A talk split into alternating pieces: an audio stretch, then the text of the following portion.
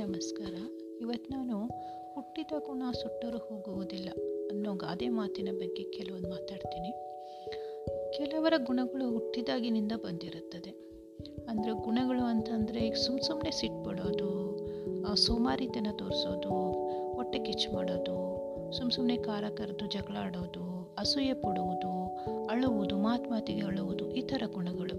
ಅದನ್ನು ಏನು ಮಾಡಿದರೂ ಅವರಿಗೆ ಹೋಗಲಾಡಿಸಲಾಗುವುದಿಲ್ಲ. ಇದಕ್ಕಾಗಿ ಒಂದು ಉದಾಹರಣೆ. ಒಂದು ಊರಲ್ಲಿ ಒಬ್ಬ ಶಿಕ್ಷಕನಿದ್ದ. ಅವನಿಗೆ ತುಂಬ ಸಿಟ್ಟು ಬರುತ್ತಿತ್ತು. ಅವನ ಸಿಟ್ಟಿನ ಗುಣಕ್ಕೆ ಶಾಲೆಯಲ್ಲಿ ವಿದ್ಯಾರ್ಥಿಗಳು, ಸಹೋದ್ಯೋಗಿಗಳು ಮತ್ತು ಮನೆಯಲ್ಲಿ ಎಲ್ಲರೂ ಹೆದರುತ್ತಿದ್ದರು. ಅವನ ಸಿಟ್ಟೇ ಎಲ್ಲರಿಗೂ ತಲೆನೋವಾಗಿತ್ತು. ಒಂದು ದಿನ ಶಿಕ್ಷಕ ಕಾಶಿ ಯಾತ್ರೆಗೆ ಹೋಗಲು ನಿಶ್ಚಯಿಸಿದರು. ಕಾಶಿಗೆ ಹೋದರೆ ಅಲ್ಲಿ ಏನಾದರೂ ಒಂದು ವಸ್ತುವನ್ನು ಅಥವಾ ತಮಗೆ ಇಷ್ಟವಾದದ್ದನ್ನು ಬಿಟ್ಟು ಬರುತ್ತಿರೋದು, ಅಥವಾ ತಮಗೆ ಆಗದ ಏನಾದರೂ ಒಂದು ಬಿಟ್ಟು ಬರುವುದು ಹಾಗೆ ವಾಡಿಕೆ.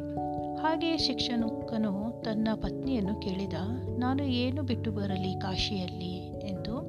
ಆಗ ಪತ್ನಿ, ನಿಮ್ಮ ಸಿಟ್ಟನ್ನು ಬಿಟ್ಟು ಬನ್ನಿ ಎಂದಳು. ಹಾಗೆಯೇ ಆಗಲಿ ಎಂದು ಶಿಕ್ಷಕ ಕಾಶಿಗೆ ಹೋದರು. ಕಾಶಿಯಿಂದ ಮರಳಿ ಬಂದ ಮೇಲೆ ಶಾಲೆಯಲ್ಲಿ ಎಲ್ಲರೂ ಕೇಳಿದರು, ಕಾಶಿಗೆ ಹೋಗಿ ಏನು ಬಿಟ್ಟು ಬಂದಿರಿ ಎಂದು ವಿದ್ಯಾರ್ಥಿಗಳು ಮತ್ತು ಸಹೋದ್ಯೋಗಿಗಳು ಮನೆಯಲ್ಲಿ ಎಲ್ಲರನ್ನೂ ಕೇಳಿದ ಎಲ್ಲರೂ ಕೇಳಿದರು. ಅದಕ್ಕೆ ಶಿಕ್ಷಕರು, ಸಿಟ್ಟನ್ನು ಬಿಟ್ಟು ಬಂದೆ ಎಂದರು. ಎಲ್ಲರಿಗೂ ಇದನ್ನು ಕೇಳಿದ ಮೇಲೆ ವಿದ್ಯಾರ್ಥಿಗಳು, ಸಹೋದ್ಯೋಗಿಗಳು, ಮನೆಯಲ್ಲಿ ಎಲ್ಲರಿಗೂ ಆಶ್ಚರ್ಯ. ಮತ್ತೆ ಮತ್ತೆ ಕೇಳಲಾರಂಭಿಸಿದರು, ಏನು ಬಿಟ್ಟು ಬಂದಿರಿ ಏನು ಬಿಟ್ಟು ಬಂದಿರಿ ಎಂದು. ಸಿಟ್ಟನ್ನು ಬಿಟ್ಟು ಬಂದೆ ಅಂತ ತಾಳ್ಮೆಯಿಂದನೇ ಹೇಳಿದರು. ಅದು ಹಾಗೇ ಪ್ರಶ್ನೆ ಕೇಳೋದ್ರಿಂದ ಮೇಲಿಂದ ಮೇಲೆ ಪ್ರಶ್ನೆ ಕೇಳಲಾರಂಭಿಸಿದರು. ಅದು ಹೇಗೆ ಸಾಧ್ಯವಾಯಿತು? ಇನ್ನು ಮೇಲೆ ನಿಮಗೆ ಸಿಟ್ಟು ಬರುವುದೇ ಇಲ್ಲವೇ? ಇನ್ನು ನೀವು ಮೇಲೆ ಸಿಟ್ಟು ಮಾಡುವುದೇ ಇಲ್ಲವೇ? ಇದು ನಿಮ್ಮಿಂದ ಸಾಧ್ಯವೇ? ಈ ಥರದ ಪ್ರಶ್ನೆಯ ಮೇಲೆ ಪ್ರಶ್ನೆಯನ್ನು ಕೇಳಲಾರಂಭಿಸಿದರು. ಇದರಿಂದ ಶಿಕ್ಷಕನಿಗೆ ಸಿಟ್ಟು ಬಂದು ವಿದ್ಯಾರ್ಥಿಯನ್ನು ಹೊಡೆಯಲು ಪ್ರಾರಂಭಿಸಿದರು.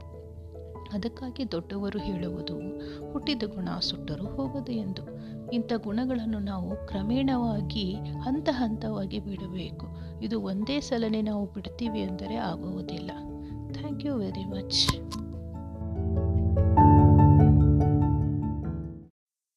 ನಾವು ಸುಖ ಶಾಂತಿಯನ್ನು ಎಲ್ಲೋ ಹುಡುಕುತ್ತೇವೆ. ಸಿಗದಿದ್ದಾಗ ನಮ್ಮೊಳಗಡೆ ಖಿನ್ನತೆ ಆವರಿಸಿಕೊಳ್ಳುತ್ತದೆ. ಕಾರಣ, ನಮ್ಮೊಳಗಿರುವ ಆನಂದ ಹುಡುಕದೆ ಇನ್ನೆಲ್ಲೋ ಹುಡುಕುವ ಪ್ರಯತ್ನದಲ್ಲಿ ತೊಡಗಿ ನಿರಾಶರಾಗುತ್ತೇವೆ. ಹಾಗಾದರೆ ಆ ಆನಂದ ಎಲ್ಲಿ ಸಿಗುತ್ತದೆ? ಆ ಆನಂದ ಸಿಕ್ಕಾಗ ನಮ್ಮ ವರ್ತನೆ ಹೇಗಿರಬೇಕು? ಎಲ್ಲರಿಗೂ ನಮಸ್ಕಾರ. ನಾನು ಮಾತಾಡ್ತಿರೋದು ಭಾರತಿ ರಾಠೋಡ್ ಅಂತ. ಹಿರಿಯರೊಬ್ಬರು ಹೇಳಿದ ಘಟನೆ. ಒಂದೊಂದು ಹೆಚ್ಚಿನ ಸಂಖ್ಯೆಯಲ್ಲಿರುವ ವಿದ್ಯಾರ್ಥಿಗಳ ತರಗತಿ. ಅಧ್ಯಾಪಕರೊಬ್ಬರು ಅವರ ಸಂಖ್ಯೆಗೆ ಅನುಗುಣವಾಗಿ ಬಲುಗೊ ಬಲೂನುಗಳನ್ನು ಕೊಟ್ಟು ಅವುಗಳನ್ನು ಊದಿ ಗಾಳಿ ತುಂಬಿ ಅದರ ಮೇಲೆ ಹೆಸರು ಬರೆದು ಕೊಠಡಿಯಲ್ಲಿ ಹಾಕಬೇಕು ಎಂದು ಸೂಚಿಸಿದರು. ಅದರಂತೆ ವಿದ್ಯಾರ್ಥಿಗಳು ಮಾಡಿದರು. ಕೊಠಡಿ ತುಂಬ ಬಲೂನುಗಳು ತುಂಬಿದವು. ಅಧ್ಯಾಪಕರು ಅವುಗಳ ಸ್ಥಾನವನ್ನು ಬದಲಿ ಮಾಡಿ ಹೊರಬಂದು ವಿದ್ಯಾರ್ಥಿಗಳನ್ನು ಕರೆದು, ನಿಮಗೆ ಐದು ನಿಮಿಷಗಳ ಕಾಲಾವಕಾಶ ಕೊಡಲಾಗುವುದು.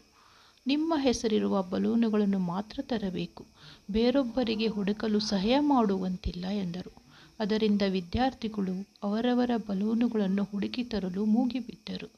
ಬಲೂನು ಹುಡುಕುವ ದಾ ಗದ್ದಲದಲ್ಲಿ ಗದ್ದಲ ನಡೆಯೇ ಹೋಯಿತು.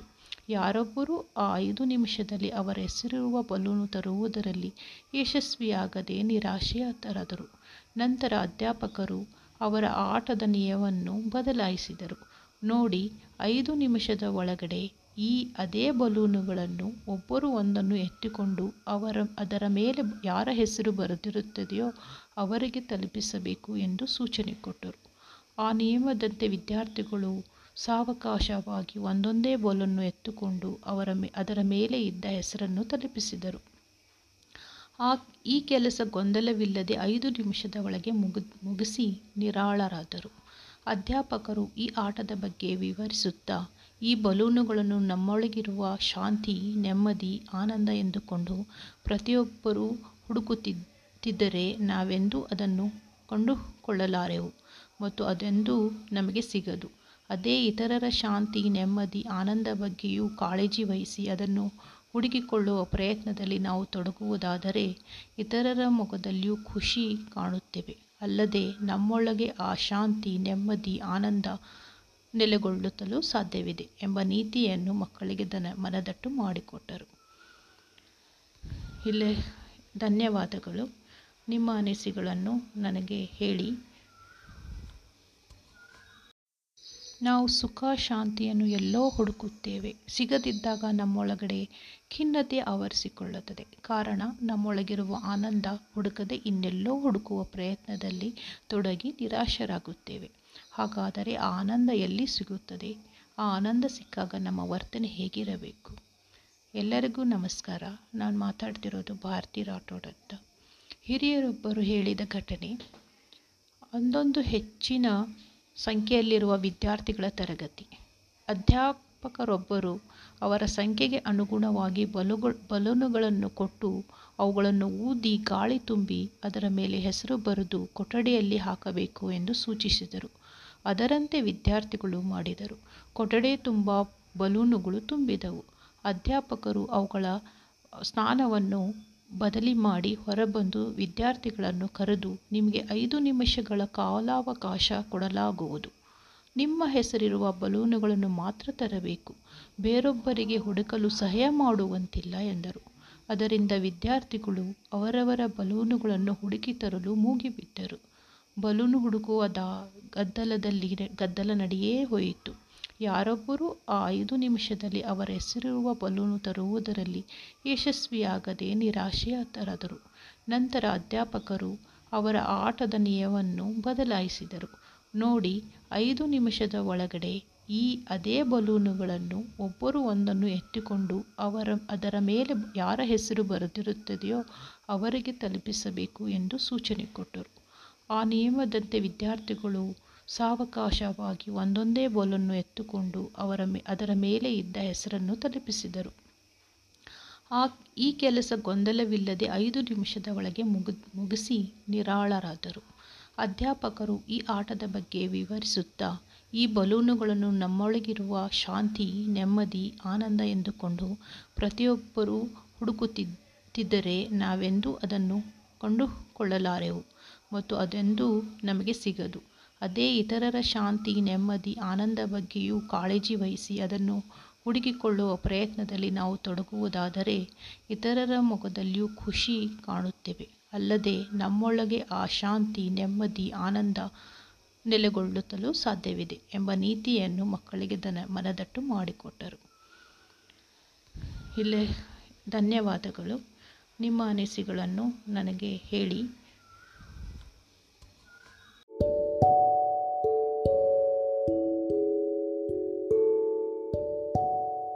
ನಾವು ಸುಖ ಶಾಂತಿಯನ್ನು ಎಲ್ಲೋ ಹುಡುಕುತ್ತೇವೆ. ಸಿಗದಿದ್ದಾಗ ನಮ್ಮೊಳಗಡೆ ಖಿನ್ನತೆ ಆವರಿಸಿಕೊಳ್ಳುತ್ತದೆ. ಕಾರಣ, ನಮ್ಮೊಳಗಿರುವ ಆನಂದ ಹುಡುಕದೆ ಇನ್ನೆಲ್ಲೋ ಹುಡುಕುವ ಪ್ರಯತ್ನದಲ್ಲಿ ತೊಡಗಿ ನಿರಾಶರಾಗುತ್ತೇವೆ.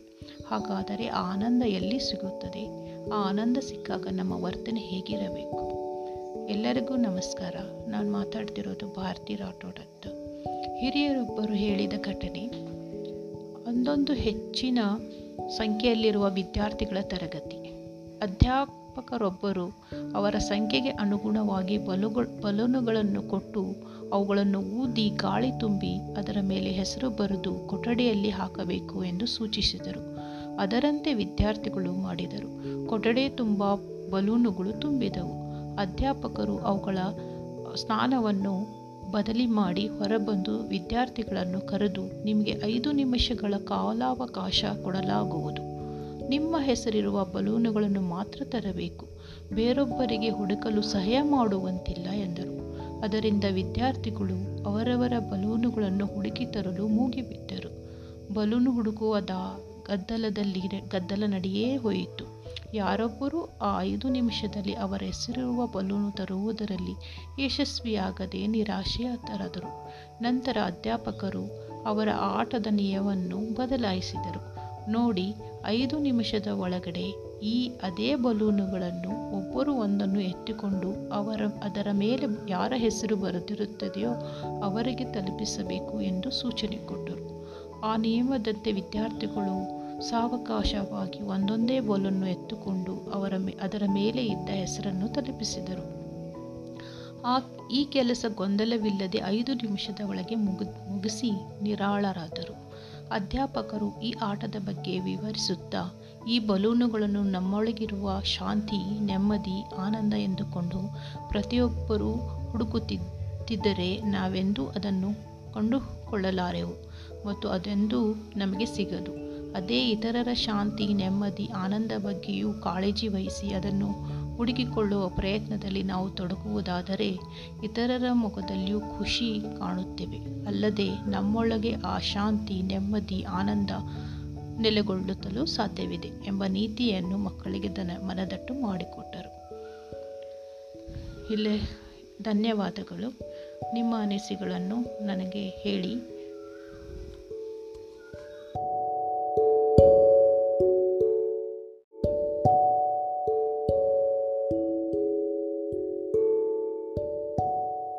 ನಾವು ಸುಖ ಶಾಂತಿಯನ್ನು ಎಲ್ಲೋ ಹುಡುಕುತ್ತೇವೆ. ಸಿಗದಿದ್ದಾಗ ನಮ್ಮೊಳಗಡೆ ಖಿನ್ನತೆ ಆವರಿಸಿಕೊಳ್ಳುತ್ತದೆ. ಕಾರಣ, ನಮ್ಮೊಳಗಿರುವ ಆನಂದ ಹುಡುಕದೆ ಇನ್ನೆಲ್ಲೋ ಹುಡುಕುವ ಪ್ರಯತ್ನದಲ್ಲಿ ತೊಡಗಿ ನಿರಾಶರಾಗುತ್ತೇವೆ. ಹಾಗಾದರೆ ಆ ಆನಂದ ಎಲ್ಲಿ ಸಿಗುತ್ತದೆ? ಆ ಆನಂದ ಸಿಕ್ಕಾಗ ನಮ್ಮ ವರ್ತನೆ ಹೇಗಿರಬೇಕು? ಎಲ್ಲರಿಗೂ ನಮಸ್ಕಾರ. ನಾನು ಮಾತಾಡ್ತಿರೋದು ಭಾರತಿ ರಾಠೋಡ್ ಅಂತ. ಹಿರಿಯರೊಬ್ಬರು ಹೇಳಿದ ಘಟನೆ. ಒಂದೊಂದು ಹೆಚ್ಚಿನ ಸಂಖ್ಯೆಯಲ್ಲಿರುವ ವಿದ್ಯಾರ್ಥಿಗಳ ತರಗತಿ. ಅಧ್ಯಾಪಕರೊಬ್ಬರು ಅವರ ಸಂಖ್ಯೆಗೆ ಅನುಗುಣವಾಗಿ ಬಲುಗಳು ಬಲೂನುಗಳನ್ನು ಕೊಟ್ಟು ಅವುಗಳನ್ನು ಊದಿ ಗಾಳಿ ತುಂಬಿ ಅದರ ಮೇಲೆ ಹೆಸರು ಬರೆದು ಕೊಠಡಿಯಲ್ಲಿ ಹಾಕಬೇಕು ಎಂದು ಸೂಚಿಸಿದರು. ಅದರಂತೆ ವಿದ್ಯಾರ್ಥಿಗಳು ಮಾಡಿದರು. ಕೊಠಡಿ ತುಂಬ ಬಲೂನುಗಳು ತುಂಬಿದವು. ಅಧ್ಯಾಪಕರು ಅವುಗಳ ಸ್ನಾನವನ್ನು ಬದಲಿ ಮಾಡಿ ಹೊರಬಂದು ವಿದ್ಯಾರ್ಥಿಗಳನ್ನು ಕರೆದು, ನಿಮಗೆ ಐದು ನಿಮಿಷಗಳ ಕಾಲಾವಕಾಶ ಕೊಡಲಾಗುವುದು. ನಿಮ್ಮ ಹೆಸರಿರುವ ಬಲೂನುಗಳನ್ನು ಮಾತ್ರ ತರಬೇಕು, ಬೇರೊಬ್ಬರಿಗೆ ಹುಡುಕಲು ಸಹಾಯ ಮಾಡುವಂತಿಲ್ಲ ಎಂದರು. ಅದರಿಂದ ವಿದ್ಯಾರ್ಥಿಗಳು ಅವರವರ ಬಲೂನುಗಳನ್ನು ಹುಡುಕಿ ತರಲು ಮೂಗಿಬಿಟ್ಟರು. ಬಲೂನು ಹುಡುಕುವ ದಾ ಗದ್ದಲದಲ್ಲಿ ಗದ್ದಲ ನಡೆಯೇ ಹೋಯಿತು. ಯಾರೊಬ್ಬರೂ ಆ ಐದು ನಿಮಿಷದಲ್ಲಿ ಅವರ ಹೆಸರಿರುವ ಬಲೂನು ತರುವುದರಲ್ಲಿ ಯಶಸ್ವಿಯಾಗದೆ ನಿರಾಶೆಯತರಾದರು. ನಂತರ ಅಧ್ಯಾಪಕರು ಅವರ ಆಟದ ನಿಯಮವನ್ನು ಬದಲಾಯಿಸಿದರು. ನೋಡಿ, ಐದು ನಿಮಿಷದ ಒಳಗಡೆ ಈ ಅದೇ ಬಲೂನುಗಳನ್ನು ಒಬ್ಬರು ಒಂದನ್ನು ಎತ್ತಿಕೊಂಡು ಅವರ ಅದರ ಮೇಲೆ ಯಾರ ಹೆಸರು ಬರೆದಿರುತ್ತದೆಯೋ ಅವರಿಗೆ ತಲುಪಿಸಬೇಕು ಎಂದು ಸೂಚನೆ ಕೊಟ್ಟರು. ಆ ನಿಯಮದಂತೆ ವಿದ್ಯಾರ್ಥಿಗಳು ಸಾವಕಾಶವಾಗಿ ಒಂದೊಂದೇ ಬೋಲನ್ನು ಎತ್ತುಕೊಂಡು ಅವರ ಅದರ ಮೇಲೆ ಇದ್ದ ಹೆಸರನ್ನು ತಲುಪಿಸಿದರು. ಆ ಈ ಕೆಲಸ ಗೊಂದಲವಿಲ್ಲದೆ ಐದು ನಿಮಿಷದ ಒಳಗೆ ಮುಗು ಮುಗಿಸಿ ನಿರಾಳರಾದರು.